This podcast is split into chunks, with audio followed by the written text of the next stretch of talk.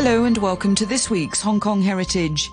Next weekend marks 75 years since the end of the Second World War, which meant the end of the Japanese military occupation in Hong Kong in August 1945. Throughout this month, I'll be looking at different aspects of the war and its impact on Hong Kong, the people who fought here, and the ongoing suffering of the civilians trying to survive during that period. In this week's programme, I'm talking with war historian Tony Banham. Later in the programme, I'll be returning to an interview Tony and I did in 2009 about the mystery of the unknown soldier, a body that was found under a Mongkok pumping station alongside a Second World War rusted helmet. But first, the city has recently had a spate of Second World War bomb scares. There are still plenty of bombs around Hong Kong, particularly in Victoria Harbour and Wan Chai. And on July the 16th, a 100 pound bomb was discovered at a construction site near Kai Tak MTR station. In the first half of today's programme, Tony Banham talks to me about the bombs that fell on Hong Kong and the bombers that dropped them. But first, here's my RTHK colleague Tom McAlinden setting the scene with the South China Morning Post report of this event last month. An unexploded wartime bomb weighing about 100 pounds that could have caused serious damage was defused by Hong Kong police on Friday. The device, which was found in a construction site near Kai Tak MTR station on Thursday afternoon, forced the evacuation of more than 2,300 people from nearby residences and businesses. Train services resumed at the station after the bomb was safely removed at around 5:30 a.m.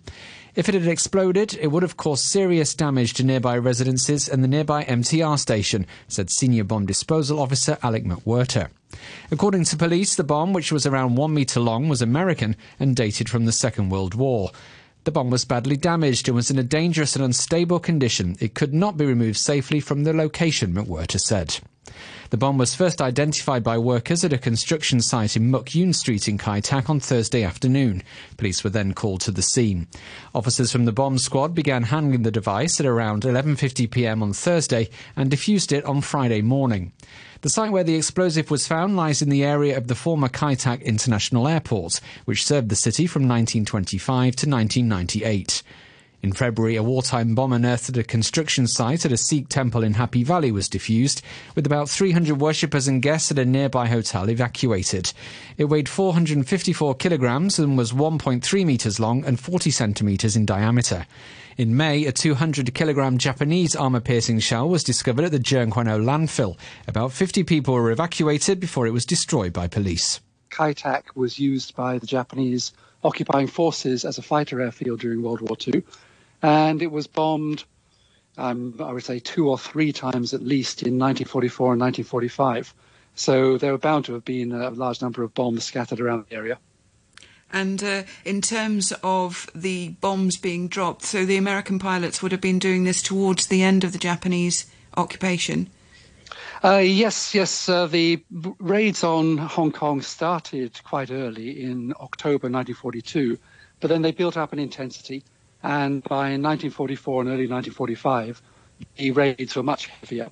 And not only two engine bombers like the B 25 were being used, but also the B 24, which carried a much bigger bomb load. And where were these American pilots coming from? Well, initially they were coming down from airfields in China. That's how it all started. Um, but later in the war, of course, the, uh, a lot of the aircraft, the American aircraft in China, Instead of using China, they used Guam and Saipan and Tinian and the Northern Mariana Islands to direct, directly attack Japan. And as the war progressed, uh, a larger number of the American attacks on Hong Kong were actually from carrier-based aircraft. Now, some of these American pilots, did they end up getting shot down? Yes, a surprising number. Um, there are a fair number of wrecks of aircraft, not much left now, of course, uh, all over the territory, and several also crashed in the harbour. If I recall correctly, about 50 or so American aircrew were killed over Hong Kong during the war, and probably another four or five were captured. Some, of course, evaded. I believe six or seven were landed or by parachute somewhere in the Hong Kong area and were found by guerrillas and spirited away before the Japanese could catch them. Yes, I mean, I think some ended up going into China, didn't they, uh, with the British Army Aid Group, and they would. Yes, some were brought exactly. Some, some by British Army Aid Group, some by the guerrillas, and some by a combination. And uh, in terms of the ordnance itself, so if they were doing this from 1942 onwards, mm-hmm. it, it, it would be correct to think that there's quite a few bombs still out there. Uh, yes. Now, we, we all know, everybody in Hong Kong knows that recently a lot of bombs have been found £1,000, £500, in one case, a £2,000 bomb, an ANM 66, if I recall correctly, which is a massive great thing, the only one of its size ever found in Hong Kong, to the best of my knowledge. How many are left? Well, what's happening, of course, is that people are digging down deeper as they build uh, larger and taller buildings with bigger foundations, and also probably most significantly, building into the harbour. When the harbour is reclaimed, so many of those American attacks were on shipping or dock facilities. That's where the majority of the unexploded bombs are going to be. God, what makes you think about, you know, when they're doing pile driving and things like that. Mm. yes, uh, really. Uh, and there was an accident not that long ago, maybe 20 years ago, if you recall, where a lighter at sea somewhere ran into a bomb which exploded and injured a crew member. So we shouldn't really laugh because these are nasty no. things even yeah. after so many years. Well, that's still very dangerous. It's interesting, isn't it? Because um, you don't actually hear when you get people like Alec McWhirter, who's been doing mm-hmm. that with the, the, Hong Kong police and uh, for for years, and um, you know, and he does it for twelve hours overnight. And I don't know whether yeah. you know, you know, um, you, I don't know how technical or how complicated it is, but I have to say that because of his success and his team's success, that I'm actually vaguely complacent about it in the in the idea that I'm not actually expecting expecting that bomb to go up? Well, I mean, first of all, they do know what they're doing. The EOD in Hong Kong is it's very respected, and they've been at it for a, a, large number of years. And they're coming across weapons which they've seen many times before. So we can be pretty confident in their abilities. But also, of course, it's not like the, the Western Front in France in the in the first First World War, or the Berlin area in the Second World War, where there are thousands and thousands and thousands of unexploded bombs. They are still a lot, presumably, scattered around the area in Hong Kong, but nothing like the numbers they have in those places. So the, as you say, the American pilots were bombing from 1942 onwards, and so right up until the August. Um, that's an interesting question. The, the, last raid I can actually recall was probably more like June or July of 45. I think the writing was on the wall. And of course, the, the, the last air attack in Hong Kong, in the Hong Kong area was by the British Royal Navy when they intercepted the, the suicide boats in Lantau. Oh, tell me a little bit more about that, please. Um, yes, when Harcourt brought the Liberation Fleet in, um, they were very worried about potential Japanese attacks and mines, so they had minesweepers out the front. But as they approached Hong Kong, they discovered that there were many Japanese suicide boats uh, in Lantau hidden in caves. And these were the type with a very large explosive charge in the bow and rockets which could be fired off at whoever they were attacking to keep their heads down. And there was a significant risk. But Harcourt had a couple of big aircraft carriers and a standing air patrol. And the Corsairs saw the uh, boats in the water and uh, removed them. Removed the suicide boats? Uh, destroyed them, as far as I know. I mean, I, I don't recall the exact details, but I think mm. two or three tried to attack. Right. And not that long ago, one of the rockets from one of those boats actually washed up on, on a beach in Lantau, if I'm not mistaken. And that was still live? That was still live, yes, exactly. And it was dealt, dealt with by EOD as usual. No, that's very interesting. That's the what is it? The explosives ordnance department or disposal, explosive ah, ordnance disposal. Okay, right. Uh, no, no. I mean, it's a, very interesting sort of theme that, that, that, that, as you say, that there's these bombs that are now what 75 years ago really and up, so 75 to 78 mm-hmm. years ago. Does that actually make? I mean, I know I'm, I'm asking you lots of questions that that veer from your history kind of remit, but does that actually make them more unstable? Yeah, it depends. Um, there are various reasons why ordnance doesn't explode. Sometimes it's a manufacturing issue. Sometimes people actually forgot to put detonators in. But sometimes it was something as simple as icing in a detonator. When an aircraft climbed to height into freezing conditions, a detonator, especially earlier in the war, in the war, a detonator could become ineffective. And of course, when it thaws out, it's effective again. And these bombs are pretty solid things. So the fact that it hasn't exploded for 75 plus years doesn't mean that it won't explode. In the right circumstances, it, certainly can.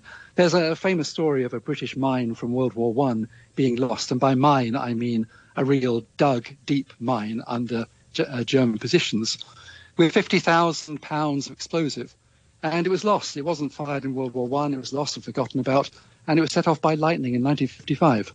So you know there, there is always a, potential risk. As I say, nothing like the risks that, that we have in, in Europe or Vietnam or other places that were very heavily bombed. When I think about a bomber, becoming from England, when I think about a bomber, I think about the bombers that went out of the UK to largely mm-hmm. bomb Germany, and they were very large. Is that the kind of planes that were coming over Hong Kong? Yes. I- initially, the planes coming over Hong Kong were a bit smaller than that, typically the B 25 Mitchell. These are two engine aircraft. But by early 44, uh, perhaps even the end of 43, B 24s were flying over, and B 24s with their cousin, the B 17, were the main American bombers that flew out of the UK to Germany and occupied Europe in World War II. And these are four engined aircraft. And the B 24, actually, if I remember correctly, had the second largest bomb load of any American wartime bomber after the B 29 Superfortress. So they did carry a fair, fairly heavy load. So the sort of con- construct of these you'd have had a couple of pilots, um, then you'd have had somebody actually, what, opening a hatch, and that's where the bomb goes out, and then you have a gunner at the back, something like that? Uh, yeah, there, there, are more technical terms for everything you just mentioned. essentially, yes. I you have a crew, that. a pilot, a navigator, a bomb, bomb aimer, and you have your gunners. Um, so a crew of seven or eight would be quite typical. Yes, yes, and uh, very dangerous work for them too in terms of. So the Absolutely. Japanese would have had Japanese military here would have had a lot of air, anti-aircraft. Yes, they had anti-aircraft guns uh, strategically located all over the colony, and of course they had fighter aircraft at Kai Tak itself. Um, I don't recall all the, the, makes they had, but they certainly had the uh, Ki or the Ki 44, which was quite an effective uh, higher altitude fighter, uh, quite good against four-engine bombers. So no, it was no no uh, no easy ride for the Americans whatsoever. As I say, they had a heavy loss of life. Now, with the bombs that we've been talking about, are, are the ordnance that didn't explode and, you know, is still mm-hmm. around 75 to 78 years on. But of course, uh, there would have been those bombs that did go off. Well, yes, if they were strategic targets like Kai Tak, but was there also heavy civilian loss here from the bombing? Yeah, yeah absolutely, particularly in the Wan Chai area and particularly in January 1945. Um, you know, it's really hard to calculate. This is something I've been working on for many years, but it's hard to calculate exactly how many civilian lives were lost. But it was in the thousands, and there's very significant damage to property in the Wan Chai area. When they were building the new tunnel in the Causeway Bay area, they found a couple last year as well. So there's definitely a, a lot still around, particularly 500 pound or 1,000 pound. Now, can these bombs move? I mean, in the sense that, um, you know, if they are in the sea, for example, or are they just going to sit on the seabed? You know, um, the, these are big devices, so I think they, where, wherever they landed, they would obviously drill down a considerable distance. So if something falls in, into Earth, uh, you know, a thousand pound bomb falls into Earth, it will go down several meters, uh, probably until it hits clay and just sticks there. I don't think they're mobile. It's not like, again, the case uh, in, in the French battlefields of the First World War, where the smaller shells are moved by the formation of ice in the winter. Um, in Hong Kong, I think they just sit there in the clay waiting. How much? Um, I mean, obviously, there's and, like yourself. I mean, you've written several books now on various aspects of the the Battle of Hong Kong, the prisoners of war afterwards, the the tragedy of the mm-hmm. Lisbon Maru in October 1942. So there's you know many many topics. There's also people going around with metal detectors looking for all sorts of um, mm-hmm. badges, helmets, all of this sort of stuff. But in terms of the bombs and the American pilots, has that been well studied? Uh, I think the, the answer to that is no. Uh, several people have, have worked on research, and the, the, name that springs to mind immediately is Ian Quinn. Ian Quinn is a New Zealand ex uh, Cathay pilot. I think I think he's retired now. I'm not 100% sure. Who put a lot of work into studying this area. I don't believe he's produced a book yet, but I really hope he does because it is rather a forgotten subject. And to me, it's a fascinating one because it, it was so big, so many aircraft were involved, and it did so much damage, and it's just been largely forgotten about. Tony Banham there on the subject of the bombs dropped on Hong Kong during the Second World War.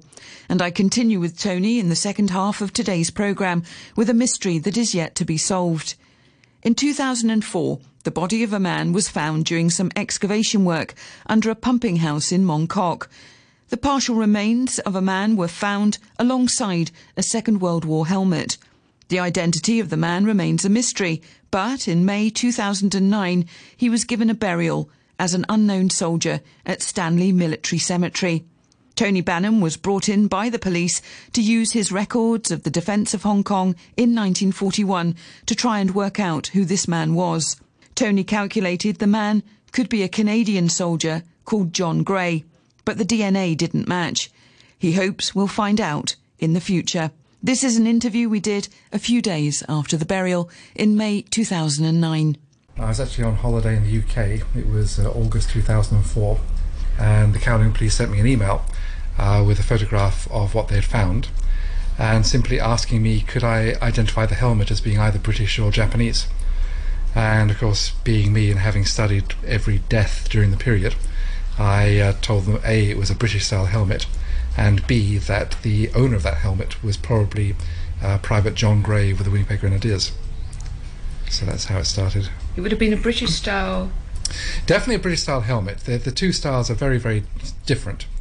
So I told them it was a British style helmet, and then told them who was who probably would have been wearing it at the time. Um, why? Well, how could you tell it was British? Is it just a bit more domey, or is it? Yeah, so I think I, I believe domey is a technical term. yeah. Uh, yeah, it is quite different. I've had, handled both. Uh, you know, they, they, do turn up from time to time. Uh, the the British style helmet is very noticeable because it has a wide brim to stop shrapnel hitting the neck. Okay. In other words, it's not just a dome; it's got a flat bit out here. Yeah. So if shrapnel came down, it wouldn't hit the neck. So it is very obviously a British style helmet. But you reckoned it was John Gray, and um, how did you surmise that? Well, there's two salient points. The most obvious being the fact that the skeleton was found together with a helmet. And traditionally, remains found with a helmet or a weapon are battlefield remains. In other words, if somebody dies as a prisoner of war, you don't somehow go yeah. and find a helmet and throw yeah. it in the hole. Uh, it, it, must, pretty much must be.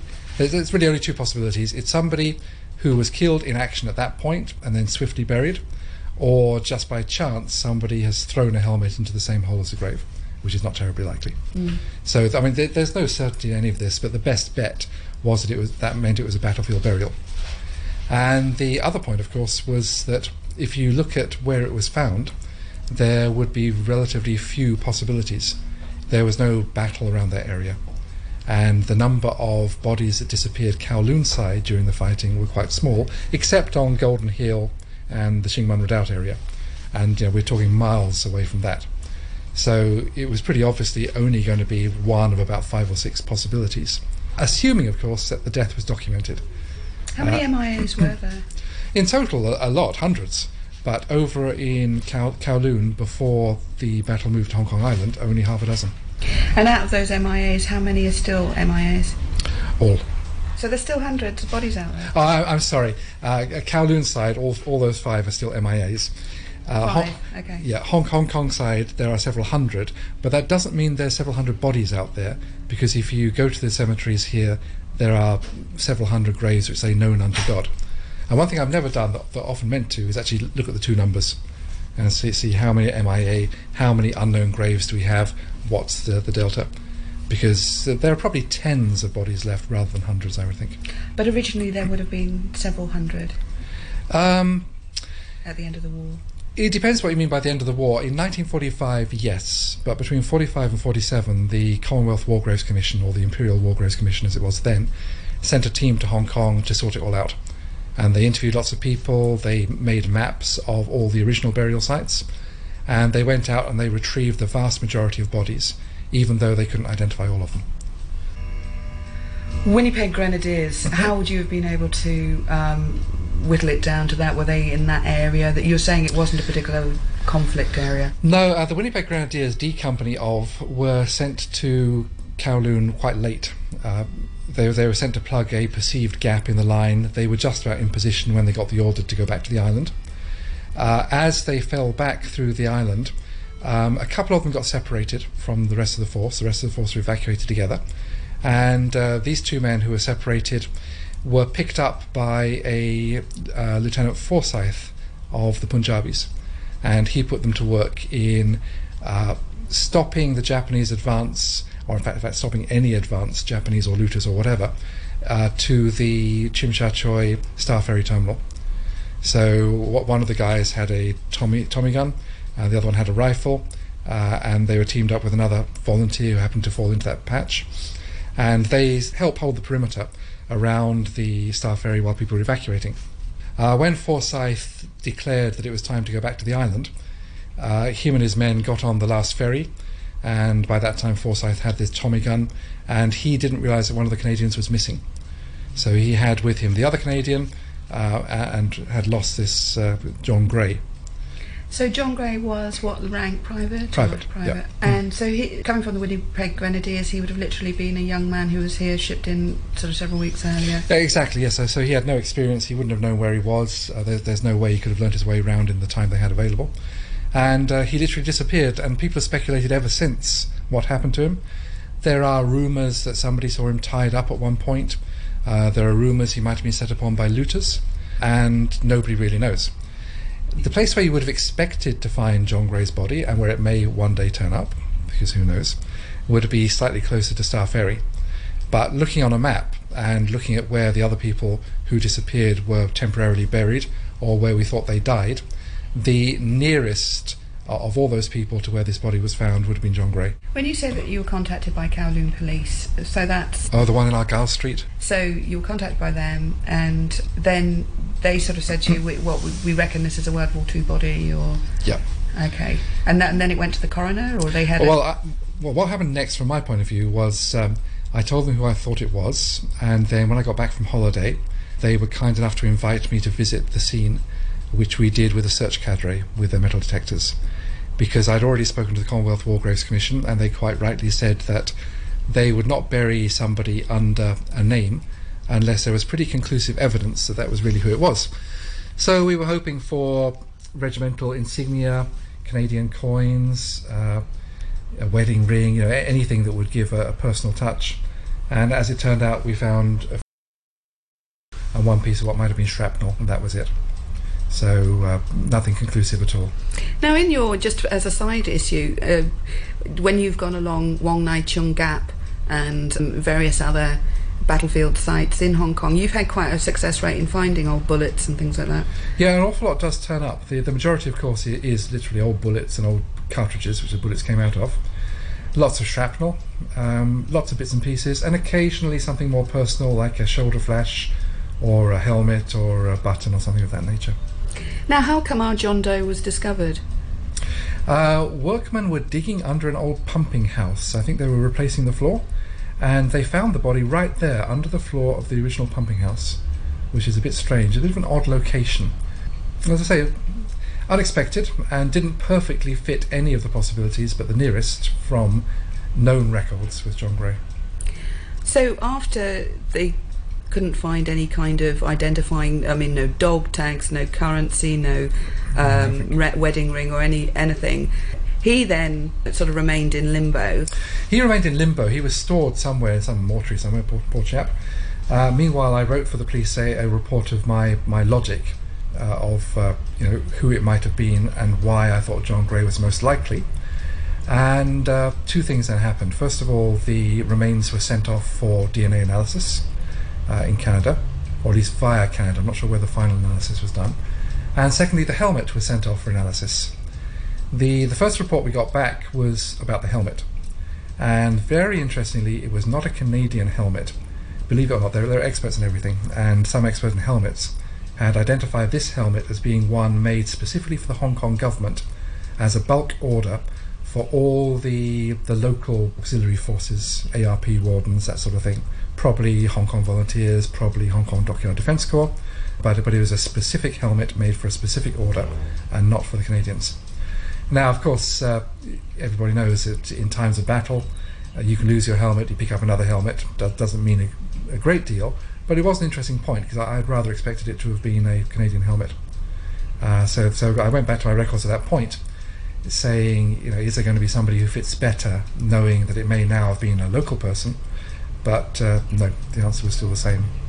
So it's likely to have been uh, a British person. Um, I never saw the DNA analysis. Uh, I believe from the DNA analysis they can say whether it's likely to be a Caucasian or uh, Chinese or some other, uh, but I, I never saw the final result.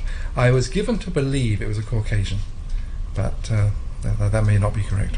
I mean, it's amazing what they can do with DNA these days. You know, hair sample. But uh, was there a full skeleton there? No, unfortunately, the, the soil around there is pretty bad. Um, and what acidic? Or? Very acidic. The the bones had largely gone. I would say there was uh, maybe a quarter of a skeleton left in total, but one part of the lower jaw with a molar had survived, and I believe it was the molar that they used to extract the, the DNA they tested. Uh, te- teeth are pretty good. I think the enamel um, protects the core quite well. So even in that very poor soil, uh, finally they had enough. I was told, and again I'm no expert in this, I was told that the initial analysis they could not recreate the DNA, but uh, when a, a, more modern technique, probably a post 9/11 technique, was employed, um, they were able to isolate it. So we now have this man who we possibly never will know who he is. Do you still hold out hope you'll ever find out who he is? Oh, absolutely. Um, you've probably been reading about the Fromelles uh, investigation at the moment. 1916, big battle, Western Front, France. Uh, a lot of British and Australians killed. Germans buried them all very properly uh, in, in, proper graves. Maps lost because of the war changing. Rediscovered 18 months ago. All 300 to 400 bodies are now being exhumed and DNA tested to try. They're, they're opening. They're building the first graveyard on the Western Front for 50 years, and they're hoping to name as many as possible. So DNA testing has improved a great deal. And as I say, to, to the best of my knowledge, they did extract DNA from this body, but they were unable to match it to John Gray's family. Now, if it's not John Gray, again, there's only a limited number of people it could be, and you have to wonder if people are spending millions and millions of pounds in investigating these 400 or so bodies in France, uh, it might be worth following up the other four or five possibilities it could be in Hong Kong. These days, I mean, if you, I mean, 1916, my goodness, that's um, you know 90 years ago, 92 years ago, in fact. so even. yeah, so it's quite an exercise, which does give us hope for the Second World War because it's a, you know, with between 60 and 70 years now. But um, in terms of the usefulness of it, I suppose it, it brings. Um, you know, perhaps a bit of clarity to the families. Uh, well, they're a bit different because you know, 90 years and 60 years makes a huge difference. Uh, 90 years, the chance of any anybody who knew that person still being around zero, pretty much. Uh, 70 years, 60 years, uh, John Gray's sister is still alive. If not two sisters, I'm not quite sure. If not two sisters and a brother. Oh, so it would be a bit of closure for them. Absolutely. Yeah, he, he disappeared. He was the first Canadian infantryman to disappear in World War II. In fact, he was almost certainly the first Canadian infantryman to be killed in World War II. So not an insi- insignificant person by any means, as well as the importance to his own family. In terms of the idea of having a funeral to the unknown soldier, what do you personally feel about that? Uh, well, I see both sides of it. You can't keep a body in a morgue or a set of bones in a morgue forever. Um, you do need to, at some point, uh, go, go through the, the formalities. Uh, I do wonder if perhaps a bit more effort should be put into looking at who it may have been. Always, of course, it's better to have uh, remains buried under the, the, name if possible. Just going back to John Gray, he you said his sister is still alive. He was a private. How old? 18, 20? I think 19. So very um, young. Very young, very young. Yes, I have a photograph somewhere. Um, I might even have his d- date of birth. But yes, a, a very young boy. Yeah, wouldn't have been very experienced. My thanks to Tony Banham talking there on the unknown soldier and the bombs dropped here during the Second World War. If you'd like to read more on the defence of Hong Kong in December 1941, then I recommend Tony's book, Not the Slightest Chance. He also has three other titles concerning the war and imprisonment here. Thanks for listening and join me next week on Hong Kong Heritage.